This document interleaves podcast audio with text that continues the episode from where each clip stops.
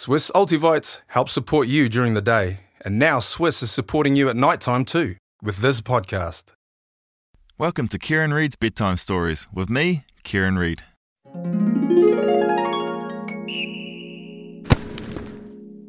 The Magic Cyclone by James Blow. Down at my friend's farm not long ago, where the sun shone bright and the gentle breeze would blow, with the piggy and the sheep, and the chicken and the cow, and the horse, of course, with the barrow and the plough. The happy farmer woke at rooster's crow, and off to work he walked with hoe and toe. And his eyes saw an eyesore coming from afar, a magic cyclone spinning in stars. And through the day, it did what cyclones do and pulled things in the air as it went through.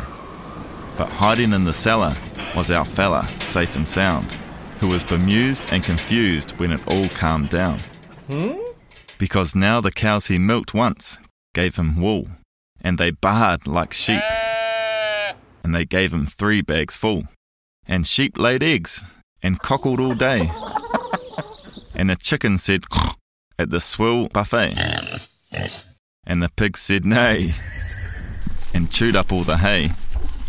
The horse said moo, and chomped the grass away. And the shed was a barn, and the house down the hill, where the tractor was, was Plonk the mill. The farmer didn't like the farm as changed, hmm. and wouldn't learn to live as rearranged. And he packed all his bags and he started up his car.